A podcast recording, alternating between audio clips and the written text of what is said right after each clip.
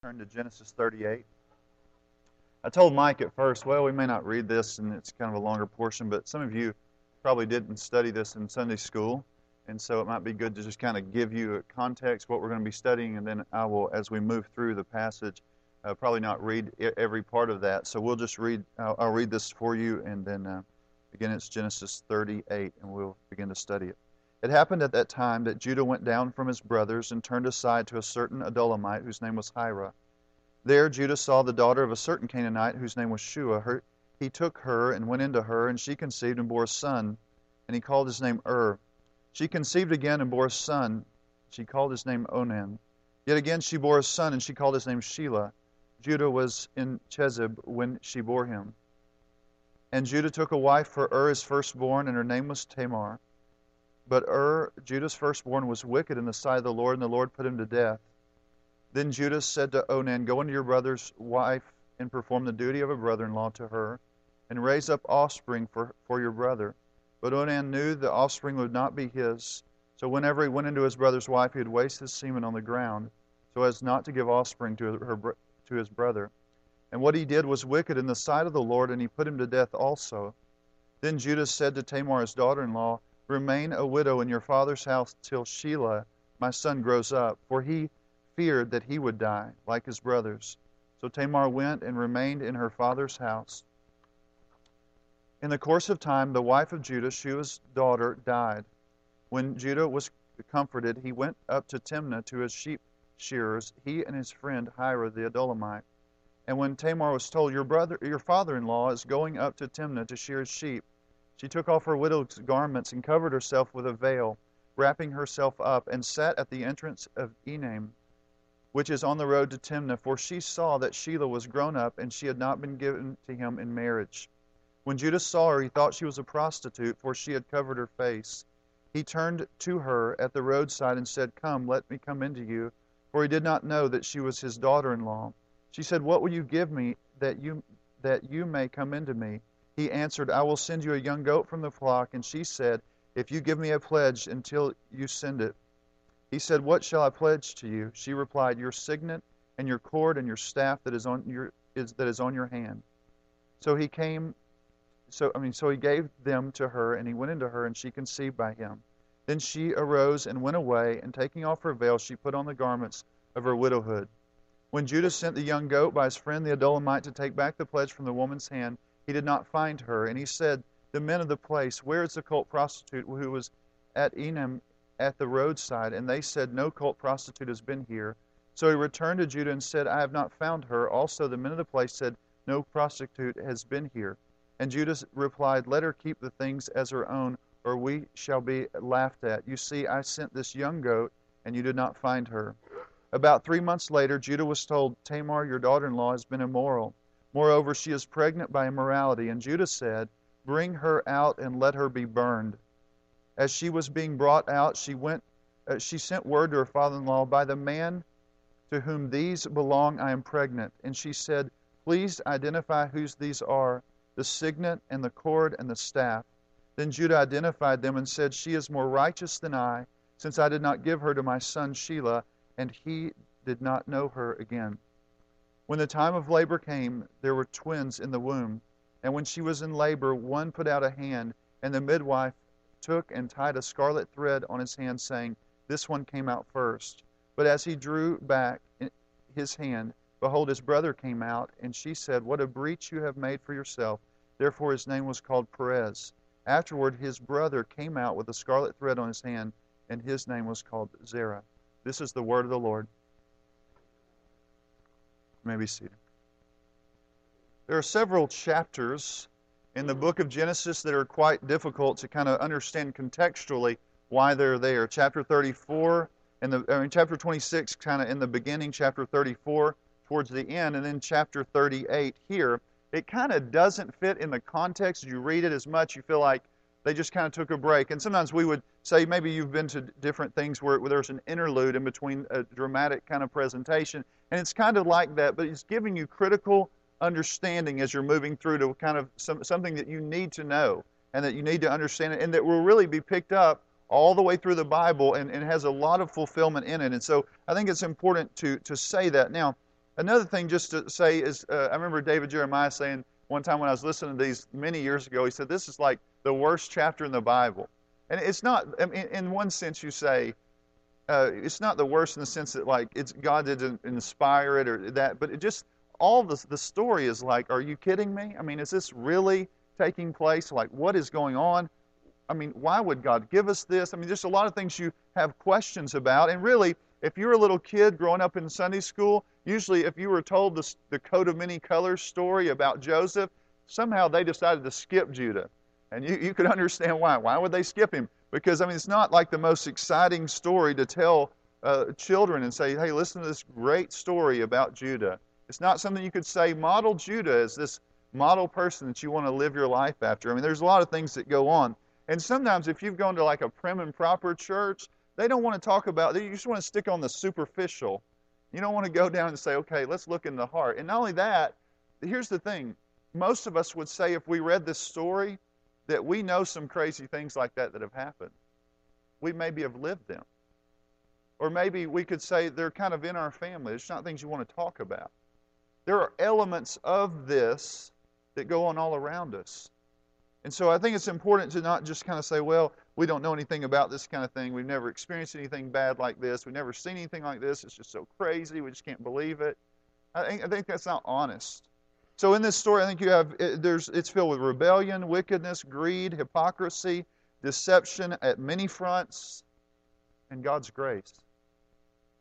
And I think it's important that we put that together. If you were a, a, an Israelite, you were reading this, you could say God can accomplish His plan of salvation even though Israel's even though Israel is disobedient, and there's a Canaanite woman who deceives them.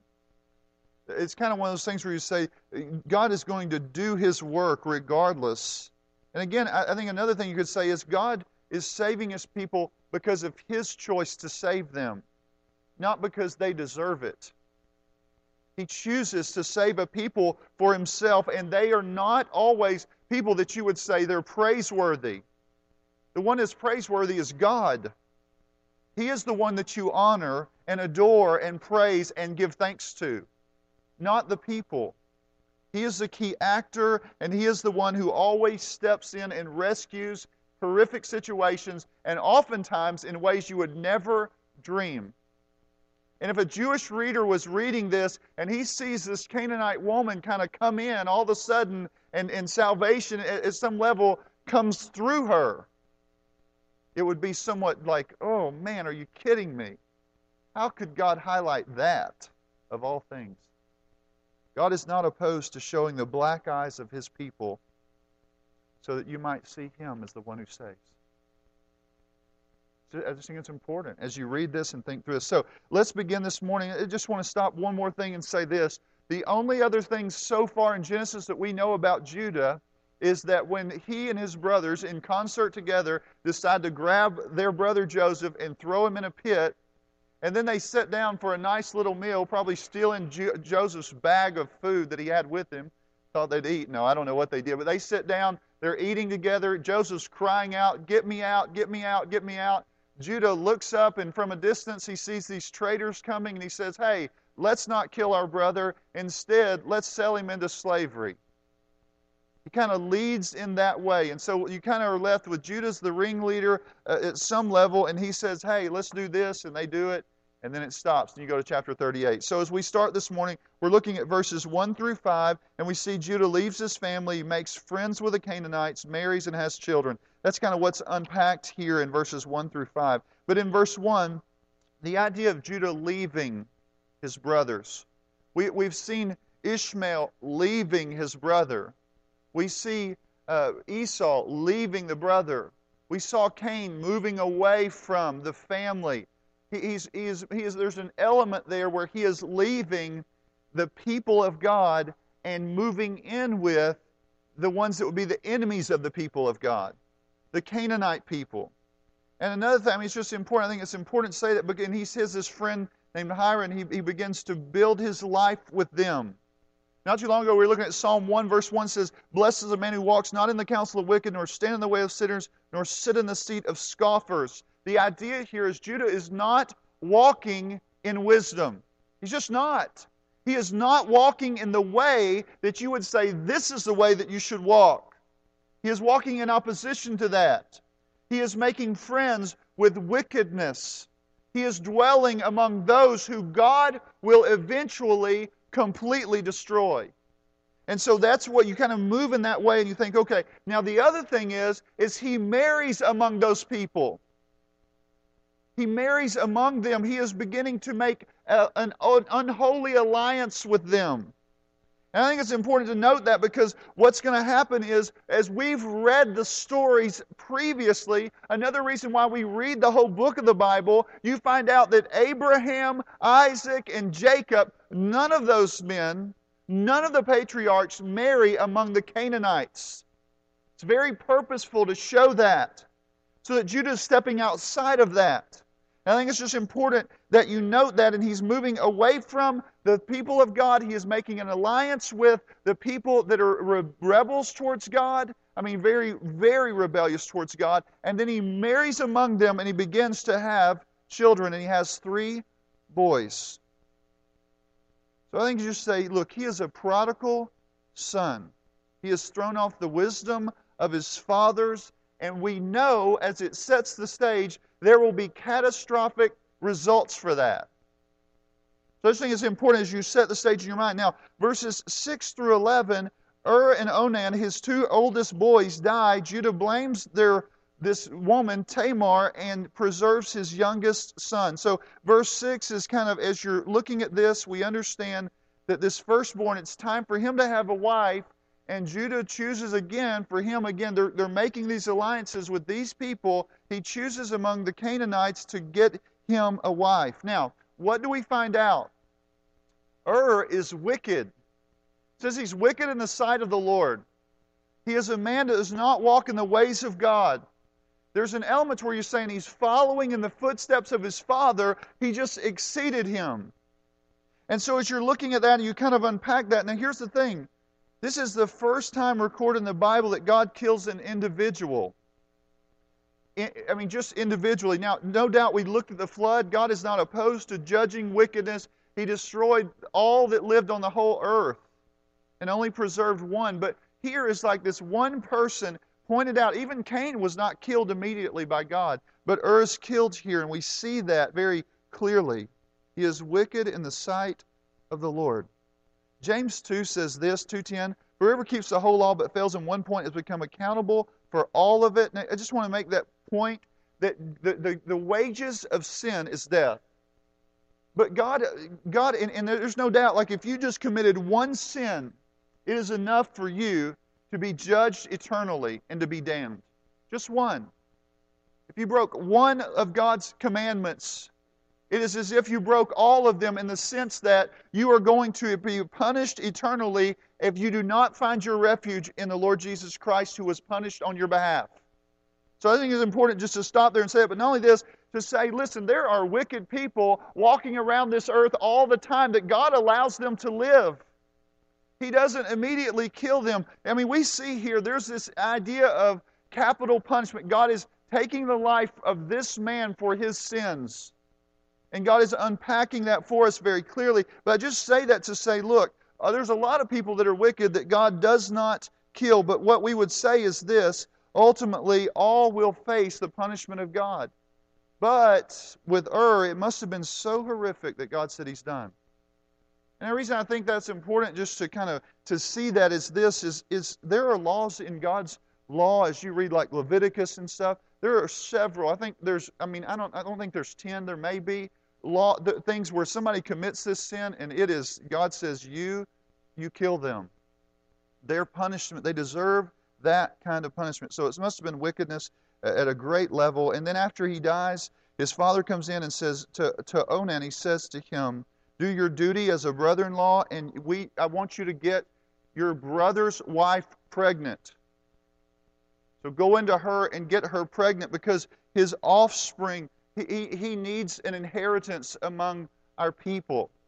And that was something very common. Now, one of the things just to note here, this is in God's law too. Later in Deuteronomy 25, he speaks of this to them and he unpacks that. And he says that if this happens, if, if a brother dies without a son, the, the next son in line should take her and he should go into her and she, they should have a child. And that's, that was very normal in, in the history of Israel and even in that time period. They thought a lot about what was going on for the future of that family tied to having children. And so I just think it's a very powerful thing to see. Now, why would he not do this? I'll stop one more time. In the book of Ruth, y'all remember the book of Ruth with Boaz? Boaz was not the one that was first in line, he was the second in line. And this one man said, I don't want to do this. I do not want to take her as my wife. I will not take her. And then so they made an agreement. That was one point you see this. But why would Onan not want to do this? One reason would be greed.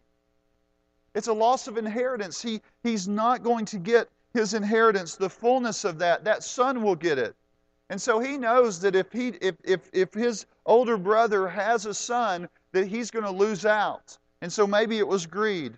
Now, why did he not just stop and say, I'm not going to do it? Let Shelah do it. Why did he not just say, let my brother, when he grows up, have her as a wife?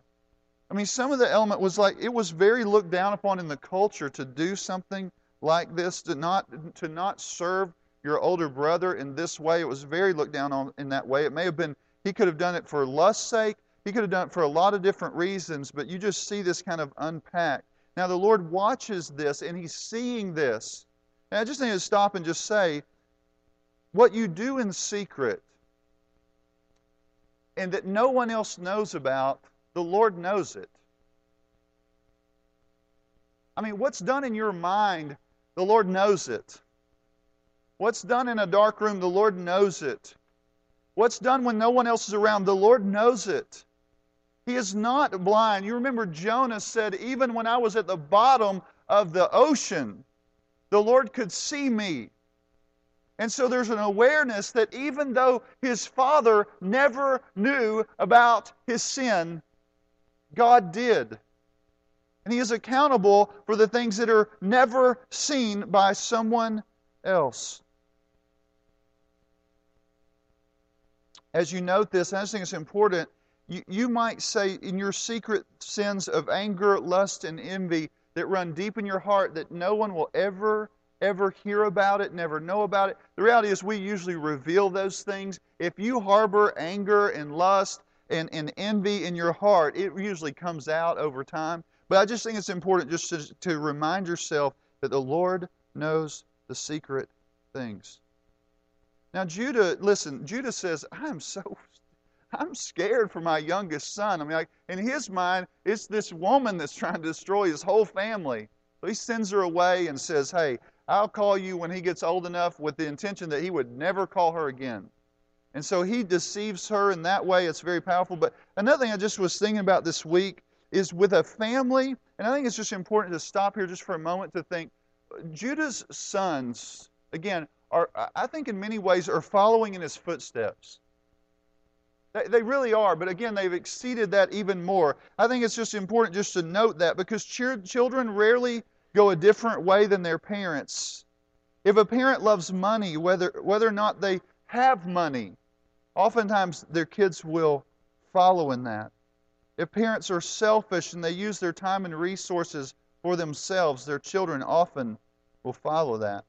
If a parent is boastful and arrogant, if they're self serving, if they're not friendly to others, they're not seeking to build relationships with other people, but they are so self contained, they're never stepping out and reaching out to other people. Their children will usually follow that.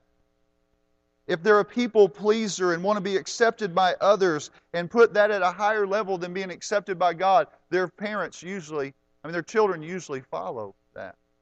That's a dangerous place to be. On the other hand, if you're generous with your time and money, if you're humble and teachable, if you're selfless and put others above yourself, if you love the truth, if you're hospitable to others and you open your home, if you're friendly and you overcome your selfish fear, if you, if, if, you, if you love people for who they are rather than what they can do for you, they'll usually follow that. It's proverbial in nature.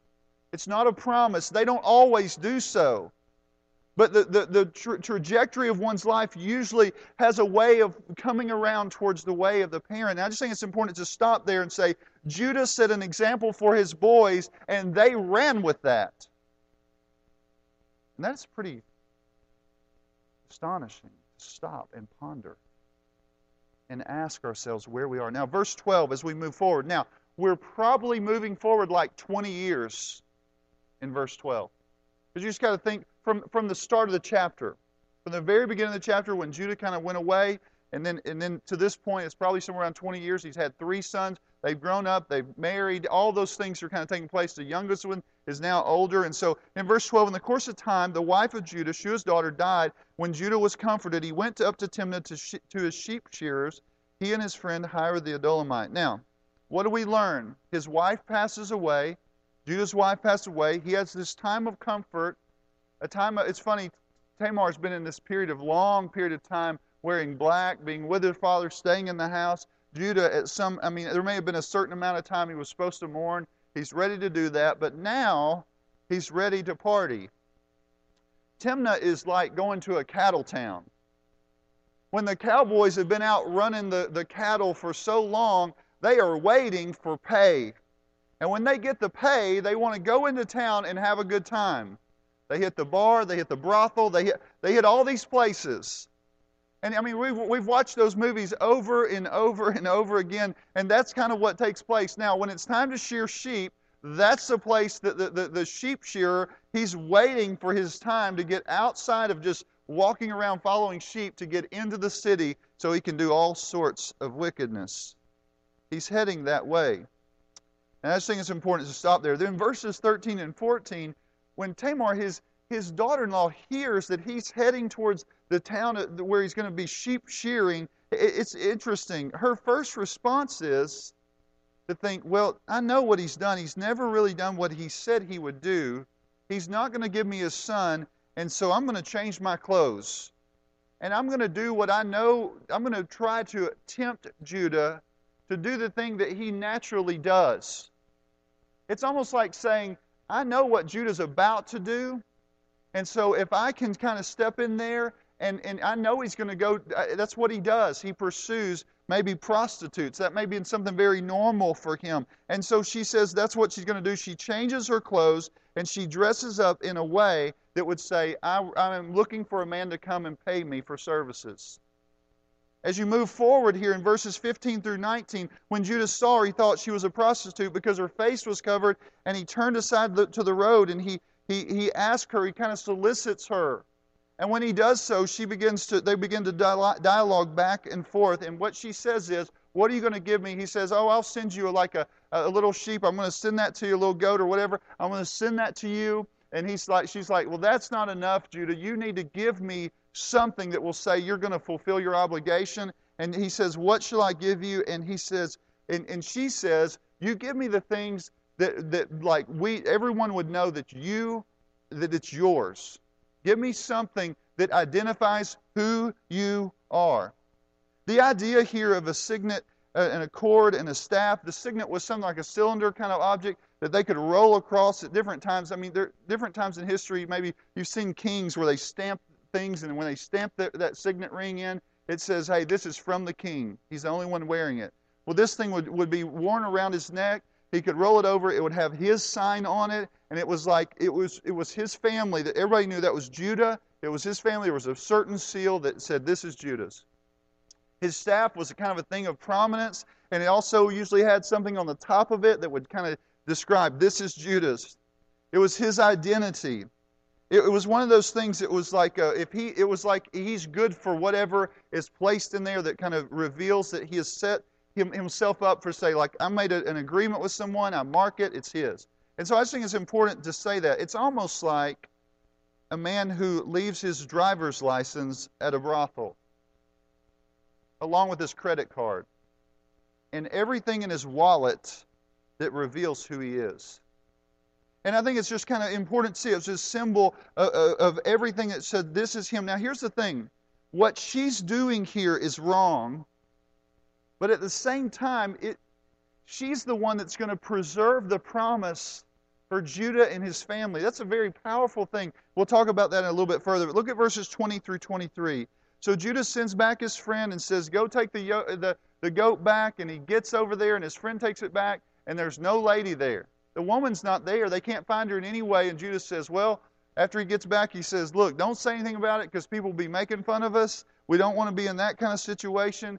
We don't want our reputation destroyed. Just kind of keep it quiet. I don't really, I don't want anything to happen that would kind of get this out. Then in verses 24 through 26, Judah gets a word that Tamar is pregnant. But he ends up confessing his own sin in the process. Now, in verse 24, about three months after or later, Judah was told, Tamar, your daughter-in-law, has been immoral.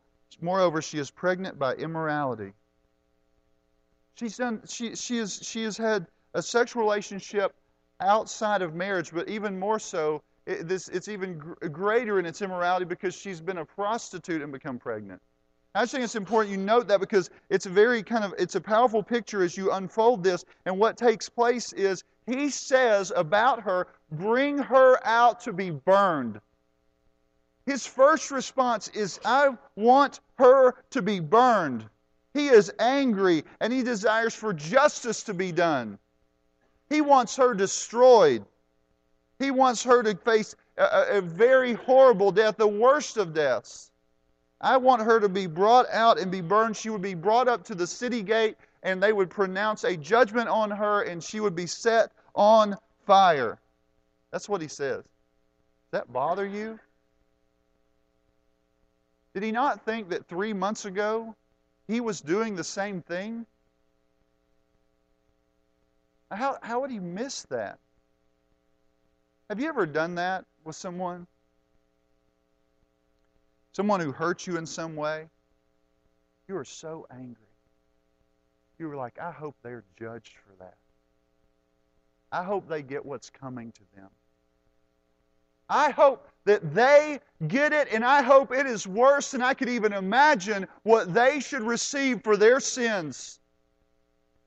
Maybe you've done it in a lighter way. Maybe someone's offended you, and you're like, I hope they get fired. I hope they're thrown under the bus. I hope that those people get what's coming to them at my school or whatever it might be. You could think of all the different things. You know, it's much easier to point a finger rather than to look in the mirror. Do you know that? It is so easy to point out other people's sins. Jesus said, why do you look at one person's sins and you point those out and, and, and then you've got this log in your eye and you want to get out this thing in theirs and you see it all the time in the workplace you see it all the time in a family you see it all the time in schools you see it everywhere that people can find all the different things wrong with someone else but they never stop to look into the mirror and see themselves. Is that frightening they are justified. He thinks he's justified in his anger. But what does she do? She says, Okay, on the way to her death, the man who gave me these things is the man who got me pregnant. When Judah sees those things, all knew that Judah was the guilty culprit. She says, Please identify who, who these are the signet and the cord and the staff. In verse 26, Judah identified them and said, She is more righteous than I, since I did not give her to my son Shelah, and he did not know her again. So what does he do? He stops, and there's this one glimpse of repentance. It's not the last time in Judah's life that we're going to see a heart of repentance, a heart or desire for change, a heart to turn away, a heart to see himself in the mirror as he is. It's not the only time that that's going to happen. He will be faced with his sin again. And he says, She is more righteous than I. Really, she is the one ultimately that's going to preserve what God has in store for the people of God. That's hard to believe sometimes, but it's a very powerful thing. Though Judah has sinned greatly, the Lord is working in his life. Some of you might say, that's partly my story. It's part of all of our stories. There are things in our lives that we think, why did this happen or that happen? Why did I do this or do that? At every age, you could go back. If you could remember all the things that you had done, you would say, there are so many times that the person who I would have condemned was more righteous than I. A very powerful thing. Now, verses 27 through 30, we find out that she goes into labor. Tamar's about to have these children. One pops out early. He's marked. There's a thread th- uh, wrapped around his arm. And then he comes back in, and this other child comes out. And ultimately, you see there's two children born, two uh, these twin boys that come out. But what we're going to find out is you kind of unpack that. You say, well, how's this all put together? Why is this story here? Well, it's all found in these last three verses, and we're going to see that as we move ahead. But I want you to turn to Genesis 49. Turn to Genesis 49. We're going to look at this passage just quickly. And, and what, what I want you to see this is this is the deal. At the very end of Jacob's life, he pronounces a blessing over his sons. I mean, some of them don't seem so much like a blessing, but he pronounces kind of a future over them. And, and with Judah, this is what he says in, in Genesis 49, verse 8 Judah, your brothers shall praise you, your hand shall be on the neck of your enemies, your father's sons shall bow down before you. Then in verse 10, the scepter shall not depart from Judah, nor the ruler's uh, staff from between his feet until, until tribute comes to him. Uh, some people would say until Shiloh comes. Some passages, as you unpack that, it's the idea of peace, and he and to him shall be the obedience of the peoples. Now here's the point. Judah's line is preserved through this Gentile woman doing something you would not want to say that was done. And Judah is blessed with that. It's a very powerful thing. But not only that, as you're moving forward in that, you also see that God's going to say through the father Jacob that Judah, you, you will be over your brothers. Not only that, you're going to have the place, the scepter, the place of authority among your brothers. Uh, you're going to have that until Shiloh comes really until Jesus comes. Most people would understand that that is speaking forward to that day. Now, I want you to turn to Matthew chapter 1. If you can get there real quick, I just want you to put this together in your mind. In Matthew chapter 1 and verse 1, where Matthew begins to say, Here is the genealogy of the Christ. Here's the genealogy of Jesus in Matthew chapter 1, verse 1. The book of the genealogy of Jesus Christ, the son of David, the son of Abraham. And now, verse 3. And Judah, the father of Perez and Zerah by Tamar, and Perez, the father of Hezron, and Hezron, the father of Ram. What's going to happen here? He's saying Judah's line is the messianic line. Judah's line is the place where Jesus comes from. Through Judah came King David, and through King David, Jesus. And all along the way, this is God's plan for him. And you say, How in the world? This is such a messed up situation. This is such a dark story. And not only that, this, there's this Canaanite woman mentioned in the genealogy of Jesus, and all of those things, is this humiliation and this brokenness. The Christ has come. It's very backwards to what we would think. Now, there's a number of things you see in this text as we kind of conclude today. One, sin has consequences. One sin leads to another and they affect others. It, it, there, there's not like getting past that. I think it's important just to note that there's consequences to sin, and we see this very clearly. The other thing is, is to say that the sin of others are often exaggerated in our minds while ours are minimized. I think that's something very clear here. We have a way of looking at other people's sin as greater than our own. And we love to tell each other about it. And we sit around with groups of people and say, look how sinful they are and how we're really not. Sometimes we even do that with our government or whoever. You have all these lists of sins that other people have committed when you don't stop to look at your own self. Third thing, God uses these circumstances to help Judah see his own sin and confess that he was not righteous. God has a way of breaking him God is not through with Judah. Even though Judah sinned greatly, God says, No, I'm not through with him. I have set him apart to be my child, and I'm going to bring him to myself at whatever cost. And he does so. And, and Judah shows a sign of repentance here, but he's going to show it even more so later with his brother Joseph and his brother Benjamin as we unpack the story. God is accomplishing his plan in his life. The fourth thing, God's plan for Judah was not thwarted, but preserved in spite of him. And it was done through a woman who would be completely the most la- last person on the planet that you would think. God is preserving his promise. He's doing this work, and he's going to use Judah and his lineage to bring a blessing to all the nations of the earth. I think the last thing would be God has a place for you and me. Do you know that? She was a Gentile. You are Gentiles. She was outside of the promised people, and God brought her into those people. She is among them. Throughout the Gospel of Matthew, the, one of the biggest themes in Matthew is that the, the, the, salvation comes by faith, and the people that were believing in Matthew were the Gentile people. They were coming into the people of God. They were participating in the promises of God. They're getting to experience the grace of God. They know Him. They're experiencing His work in their life. And so, in this story in Genesis 38, there's a lot of things going on there. Most importantly, you see the work of God preserving the promise in spite of His rebellious people, and we see it today.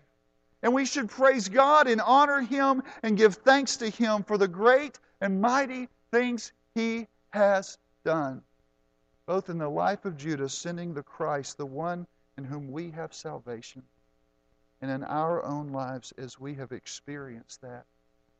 Because He didn't keep us far away, but He drew near to a wicked and rebellious people. And He's drawing them out from every tribe and tongue and nation. And you may be one today who've never entered in to the promises of God by trusting in God's Messiah who came and lived the life that you never could live and died the death that you deserved so that you could have salvation in Him. You may say, Man, I'm pretty bad. You don't know what goes on in my heart. This man's heart is thrown out there so that you might see that salvation is by grace alone, through faith alone, in Christ alone, to the glory of God alone. Let's pray. Father, we thank you for this word. We thank you that you do not hide from us the darkness,